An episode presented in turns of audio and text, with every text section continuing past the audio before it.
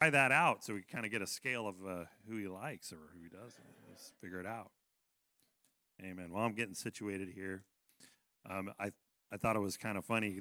Pastor was talking about you know the origins of Easter, and uh, last night after prayer, we're getting in the car, and Amber's. I don't know how we got on the subject of Easter, but she was. She told me that uh, Easter is probably the creepiest of holidays, given she said it's probably creepier than Halloween. Halloween's got ghosts and goblins, but if you really think about Easter, it's pretty creepy. Then Kaylin pipes up, not as creepy as Santa Claus. yeah, you're right. Yeah, that's true. So, I've got some teaching to to do tonight. Um, I would probably call it heavy. I got really detailed things I want to get into. Um, but you're due. Yeah, I've been out, up here in a while. And uh, the way pastor's scheduling things, I probably won't do this again till Labor Day. So let's just buckle down and, and get to it. Amen. So in Romans uh, chapter 12 and verse 2 says, And do not be conformed to this world, but be transformed by the renewing of your mind, so that you may prove what is what what the will of God is, that which is good and acceptable and perfect. Lord, I just thank you, Lord, for the opportunity, Lord, to preach your gospel, Lord. Lord, but I'm not up here, Lord, just to, to Lord, give a, a regular talk, Lord. I'm up here to preach your gospel, Lord. So I need the infilling of the Holy Spirit, Lord. Lord, to speak, Lord, the truth, Lord. Lord, and, and all those around us, Lord, need the filling of the Spirit to receive, Lord, what you have for us, Lord. So we just pray, Lord, that your Spirit will come down upon us tonight, Lord. Lord, and, and make us new and make us into something, Lord, that we weren't when we came in these doors, Lord. In Jesus' name, amen. Tr- do not be conformed to this world, but be transformed by the renewing of your of your mind. So we we must not be conformed, but we must be transformed. Now these two things, um, these two these two commandments, if you will, they become almost cliche in Christian Christian circles. You know, we just kind of say them. You know, Rodney, Rodney and I have been talking when we discuss scriptures and things. There's one thing to say a scripture, there's one thing to read it, and there's one thing to actually apply it to your life and actually understand really what it's trying to do for you. And so I am going to endeavor to, to make this into something that to explain it to in a way that we can receive it and be made new by the renewing of our mind by God's word. So, what do they mean and why are they so important? Uh, this word conform really is to just take the shape of what you're around, the outward shape. As you walk with something or you do things, you know, uh, a lot of times, you know, when I was working with with pastor, we just started joking about the same things, and we'd all get kind of the same if you notice that, we all kind of have the same sense of humor. That's what happens when you work together for a few years. You just kind of do the same thing, talk the same way. It's just something natural that you do. And that's what this word conform is, is as you walk with something, as you, you're involved with something, you, you start to take its shape and start to take its form. And we all conform to the culture and society that's around us in one way or the other. And that's not necessarily a bad thing, it can be. But as we are raised in certain circles, as we are, you know, gr- grow up in certain areas, we just kind of adopt the culture that we are in. And it's, you know, I remember um, when I was a kid, you know, if you, if you notice uh, certain clothings that, that become popular, you almost become more comfortable wearing those for some reason. I mean, I remember when I was a little kid, uh, the, there was these two types of shirts. I can't even remember what they are. I saw one of them in Target the other day, and I went, "Oh man, that, that wasn't as popular. Didn't really age well that brand." But I remember my mom buying me those shirts. She'd buy a couple other shirts and buy me those specific shirts, and it just, I, mean, I felt good in those shirts. Why? Because the culture was approving. It gave its okay to that that type, and we subconsciously adopt a certain look. We subconsciously adopt a certain way of talking uh, in just the culture that we have around us. Is everybody following me? And so it's really easy to just kind of fall into those things when you're around them all the time. And if we're not careful, we begin to take the look and the shape of them and the look and the shape of them may not be something that the Lord necessarily is approving of. Does that make sense? And now more than ever, with the dominance of social media and the many devices it uses to access our information, companies now shape the wants and desires of customers instead of being shaped by them. And how people view life, really, and even eternal life, kind of has the, those, you know, tinges of the culture that they're in. You know, Roddy and I have discussed that really your view of God really has a almost a um, how you view your earthly father.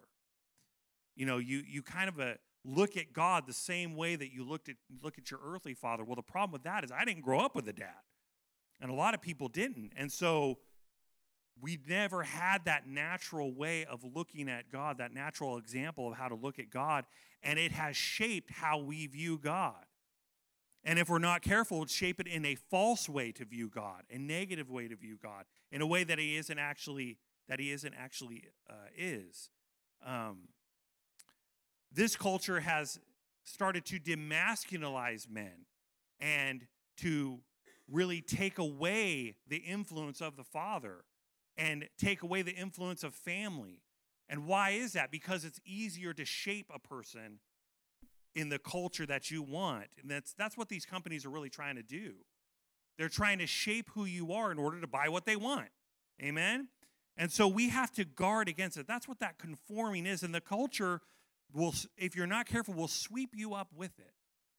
And so, as much as I love the American culture, amen, I love being American. Do you guys?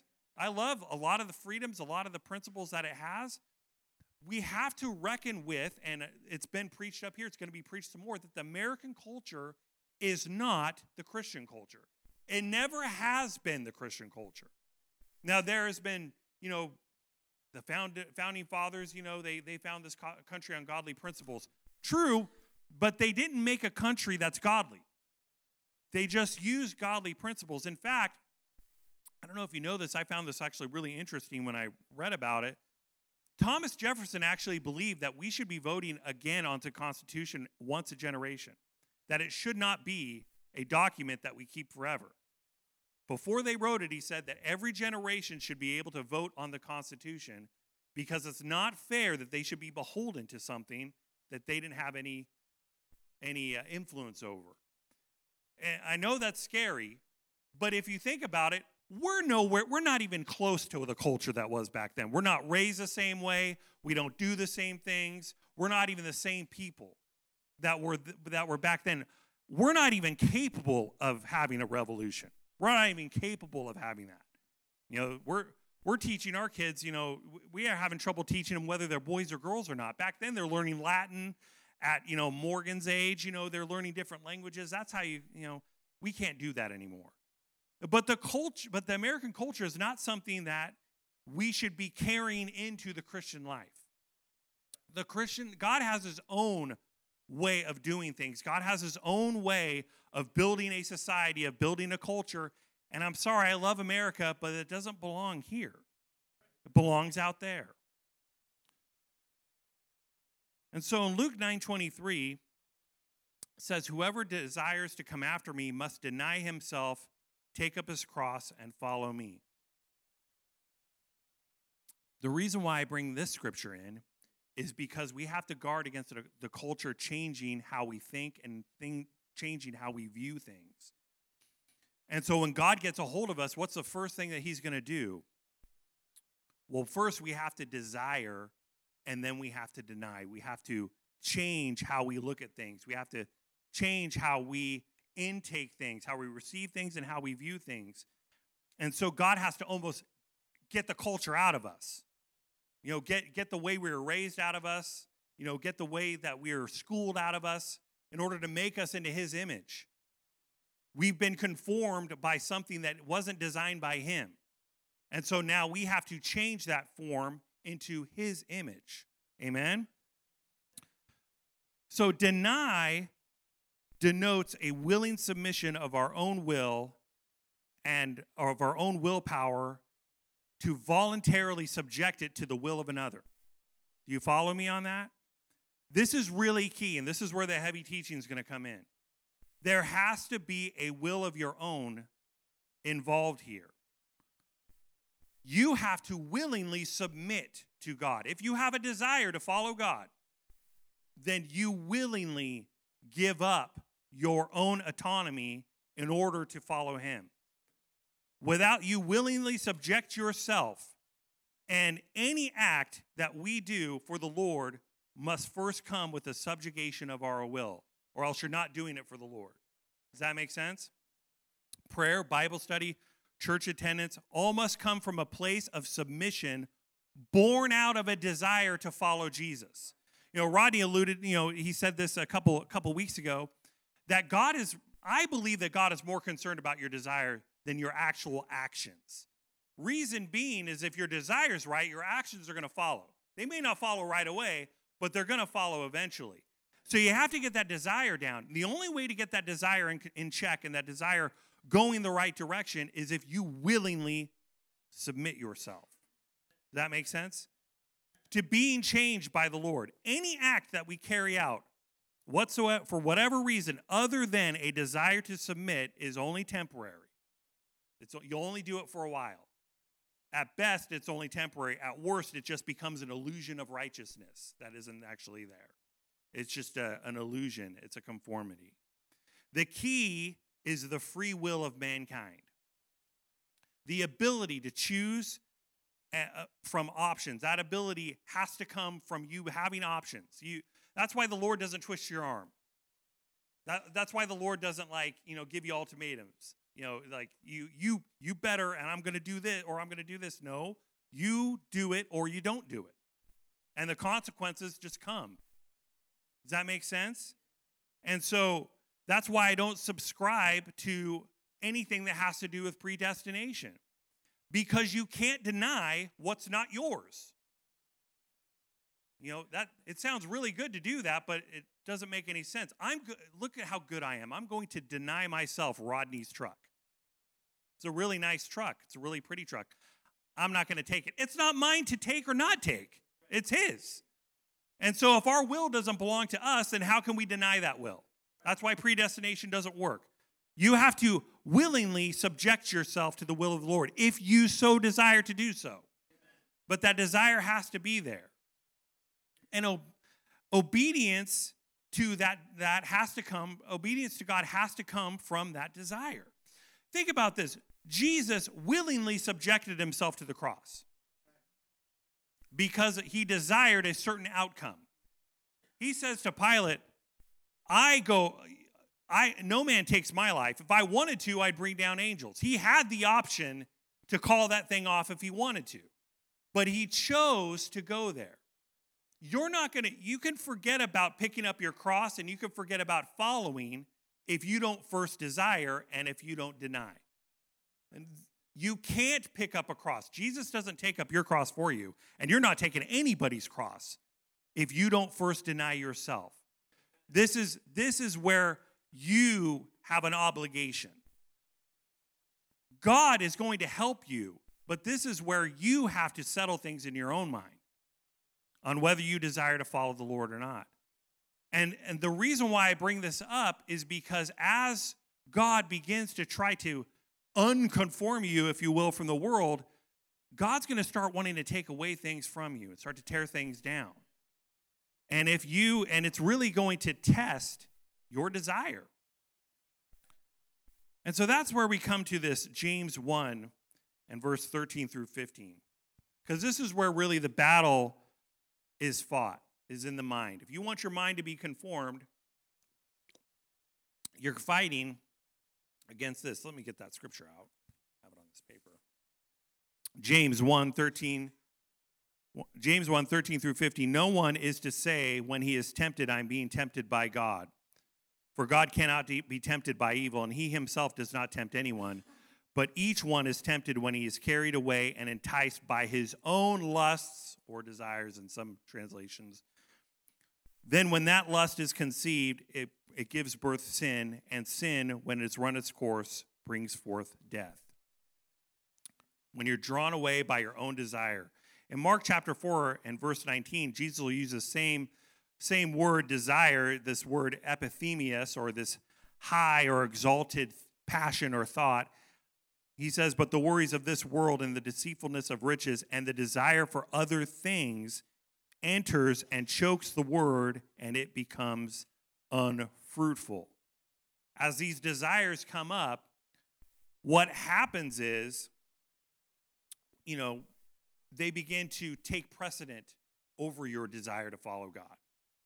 So, we have, you know, so does that mean that we can't have any desires? Has anybody thought about that? So does that mean, you know, can't have any desires? Well, if we're drawn away by our own lusts and our own desires, then maybe if we don't have desires, we won't be drawn away. Does that make sense? But that doesn't necessarily mean that you can't have wants or you can't have you know things that you want to do. But those those thoughts cannot take paramount place over the desire to follow Jesus. They have to always be subjected to that. So how does that work? Well, there's a difference between well, it would be nice if we get this. Well, maybe we should work towards that. You know, I sure would like it if we maybe we saved up some money and got this. That's okay. That stuff happens. We're, we live our lives. That those thoughts are good. Those thoughts are common. The problem is when you get from that to I deserve, I have to have, or it isn't fair that I don't have. That now has become a lust that has risen itself and exalted itself above the desire for God. It exalts itself so high that it becomes an authority in your life. And so now, where does that first part I talked about America come in? Because America culture today is about driving you and your desires. Everything you see Everything you listen to is about getting your desire, whatever it is you want, whatever it is you want to be. Whether it be natural or unnatural, you can have it. And not only you can have it, but you should have it. And it's not fair that you don't have it. And it's hateful if somebody says you shouldn't have it. That is the culture that is trying to conform us right now is trying to conform you, and that is the American way of thinking. Now, it may not have been the American way of thinking 100 years ago, but it is today. And if you're not careful, it's going to conform you to its own image. The moment you stop denying yourself is when that thought becomes exalted. And when it becomes, it's, it's almost, you know, what came first, the chicken or the egg? When that thought becomes exalted, you will stop denying yourself because that thought now is running the show. You know, and this is why, you know, this happens with young people. You know, you know, we got a lot of young adults, you know, growing up right now, and that's a problem that that parents have with young adults is is a desire okay? Sure. Yeah, what you want is fine. There's nothing wrong with what you want. The problem is is that it's taken charge. That's the problem. It's taken so so much authority in your life that has begun to change everything that you view everything that you hear, and everything that you receive. So even when somebody's talking to you and you're trying to receive it, it all goes this thing is now filtering everything that you got. And so let's let me give you an example of this. Let's turn to, to Luke chapter 11 and verse 21. And 21 and 22. Luke chapter 11, 21 and 22.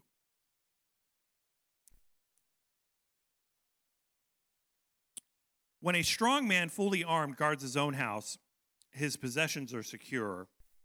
And when someone stronger than he attacks him and overpowers him, that man takes away his armor on which he had relied and distributes his plunder. Now, this is an interesting saying that Jesus says right there. He says this right after he got done healing a deaf mute boy, and the Pharisees begin to call him a demon because he did that. And then he says what I just read right there. Now, that could kind of seem out of place. So, why would he just open up about that after they're calling him a devil? Well, I believe this. The thought of him and their hatred for him had become so paramount in their own minds that they actually looked at him as Satan. And I'm going to tell you this if certain thoughts get, and I have experience in the, eh, eh, with this, if certain thoughts exalt themselves so high, you will look at people trying to help you and you'll call them a devil.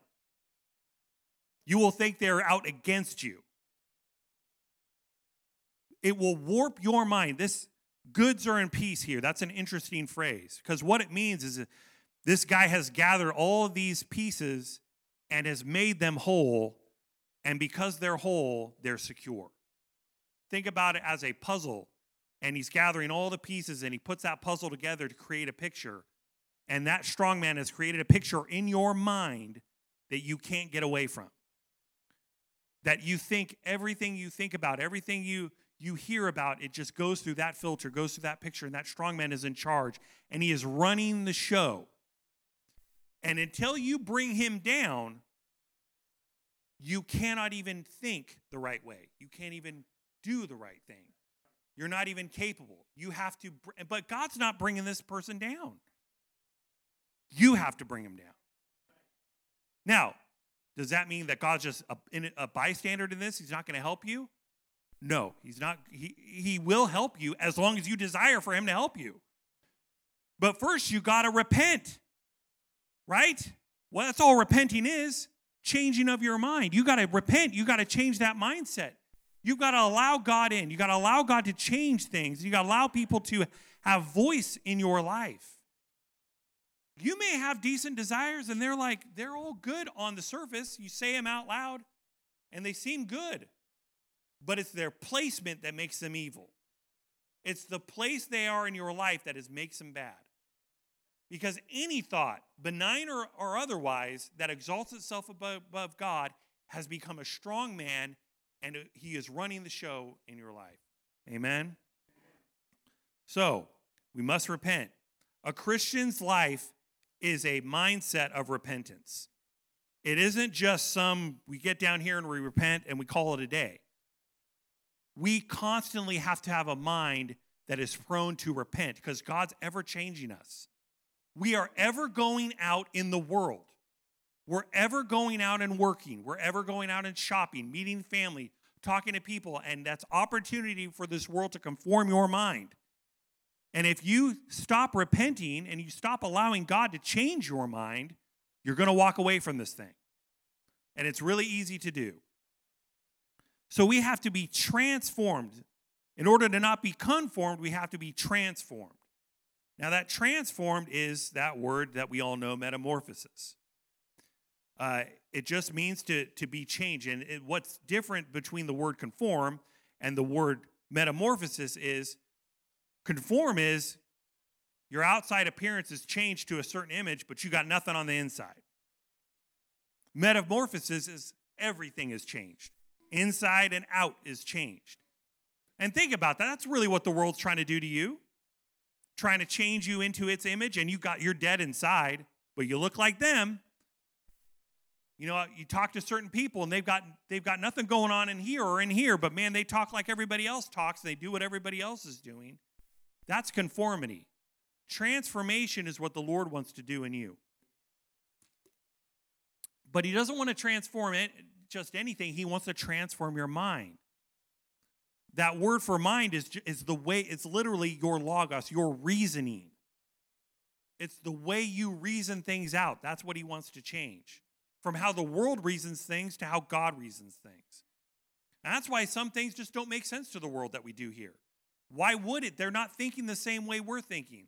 Their values aren't the same values are, that we have for a reason, because we're not walking in conformity as they are. We're walking in transformation. Amen? Now, this word uh, transformation also can, you know, it has this kind of connotation of renovation. And I've had some experience in renovation.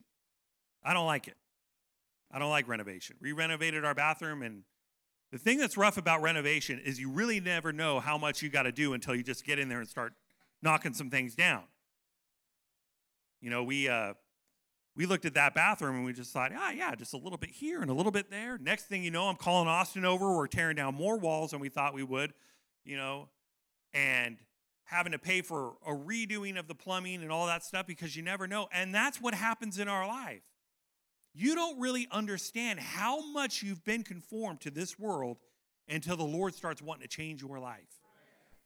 And then as the Lord starts tearing things down, you're going to see that a lot of things that you thought were valuable, a lot of things that you thought were good, a lot of things that you took strength from and power from, God doesn't want those in your life. God begins to divide them. How do we weaken that strong man? Well, he wants everything whole and in peace. The only way to take that down is to divide everything up so they're not in peace. They're not whole.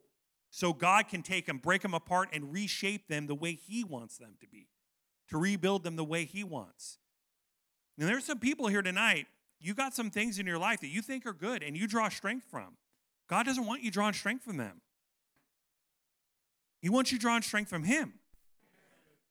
He doesn't want you drawing comfort from those things. He wants you drawing comfort from Him. He doesn't want you to be conformed to those things, good or bad. He wants you to be conformed, be transformed to his image. Amen? So, that's what's rough about renovation. You never really know the cost of renovation until you get going. But you have to know, like we knew, we had to do it. It had to get done. So, whatever the cost is, we're going to pay it because it has to happen. Amen? Amen. So, how do we hold fast? How do we how, do, how does this happen in us? Well, the scripture says that we avenge disobedience with obedience. And that sounds great. What does that actually mean? By decreasing ourselves, he can increase, right? But what does that actually mean? It means by literally allowing the Lord to tear us down, allowing the Lord to, to break up, to weaken that strong man. So, how does that happen? Well, let's do a little exercise tonight. If the Lord wants to really take you down a peg or two, how's he going to do it? How would he do it? I'll tell you how he does it in me. Make me have to listen to somebody. I want to, who in here loves being told what to do? There isn't a soul in here. Now, there are some people that are more prone, you know, don't mind it as much, but they still would rather not be told what to do. My daughter Kaylin, she is a she's a good kid, good obedient kid. But there are some times where she's like, "No, I'm not. I don't want to do that." But that's how the Lord is going to deal with you and deal with me is by putting people in your life that you have to be obedient to. What good is being obedient if there's nobody to be obedient to? God's going to put if if avenging disobedience with obedience works, then you have to have somebody in your life to be obedient to. Well, I'm obedient to Jesus. Yeah, that's fun. Yeah, that sounds really good.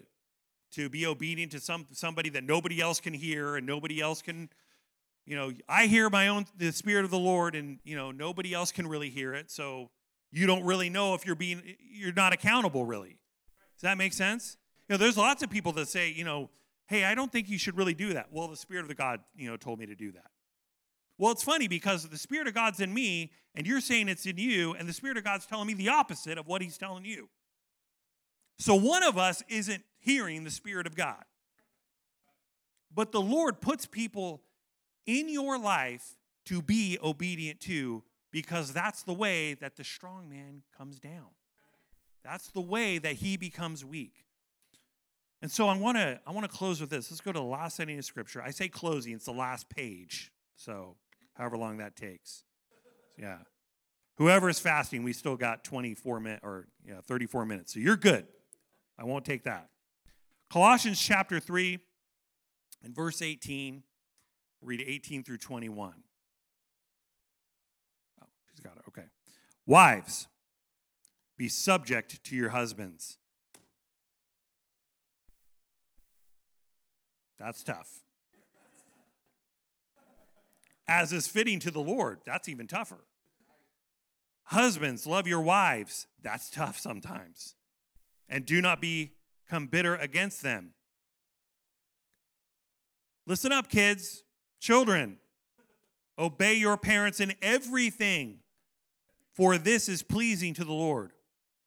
And fathers, do not antagonize your children. That's really tough for me so that they will not become discouraged. the Lord kind of put, you know, put the scripture in my heart that this is the this is like a circle of obedience right here. I was teaching this in class, a circle of obedience, everyone obedient one to another. Isn't it interesting that God wants to bring obe- wants to you to obey and so he's going to bring people in your life to be obedient to? That is the family. The family is the perfect picture of people being obedient one to another so what happens? So yeah so the wives wives will submit to the husbands when they love them right? Well one is not contingent upon the other. The reason why i say that is because if one was contingent upon the other it would mean that god isn't really in it. But you're not doing this because of your husband wives. Husbands you're not doing this because of your wives. Children you're not doing this because of your parents you're doing this because you love Jesus. You're doing this because you desire to love Jesus. Because guess what? There's going to be some times when I come home and I'm not going to be as loving as I should to my wife. That does not absolve her of being submissive in the home. There are some times when my wife is not going to be so great. That doesn't mean I get to stop loving her. That doesn't mean I get to stop cherishing her and valuing her. Kids, your parents aren't perfect doesn't mean you stop being obedient. It's there to teach you obedience. It's there to create in you an obedient mind. That's what it's there for. That's what it's created for. And then what is the church built upon? Families. Because when the family is obedient one to another, it can now teach the children and teach the individuals how to be obedient to their pastors and to the leadership to show obedience. You you got to teach your kids obedience, parents. You have to. I was telling this in class. If you don't if you don't teach your kids obedience, if you allow them to run roughshod, that's going to work for a while. That's going to, you know, it feels really good when you can just, you know, take your hands off the wheel and I sometimes do that. Yeah, let them be kids while they're tearing up the yard, you know, and while they're. That's good for a while, but eventually your kids are going to learn, have to learn to be obedient if they're going to even make it in this world. The real world, let alone a life of Christ. Because at some point they're going to have to submit themselves. You know, and sometimes, you know, we raise our kids the way they should, and sometimes they still walk off. Well, that's where that willingness comes in. That's where that willpower comes in. They have to have their own free will. I, you know, raise up a kid, child the way they should go, and they it will not depart. It will not depart from them. Doesn't mean they won't depart from it. It just happens. If it weren't the case, you know, it'd be a lack of will.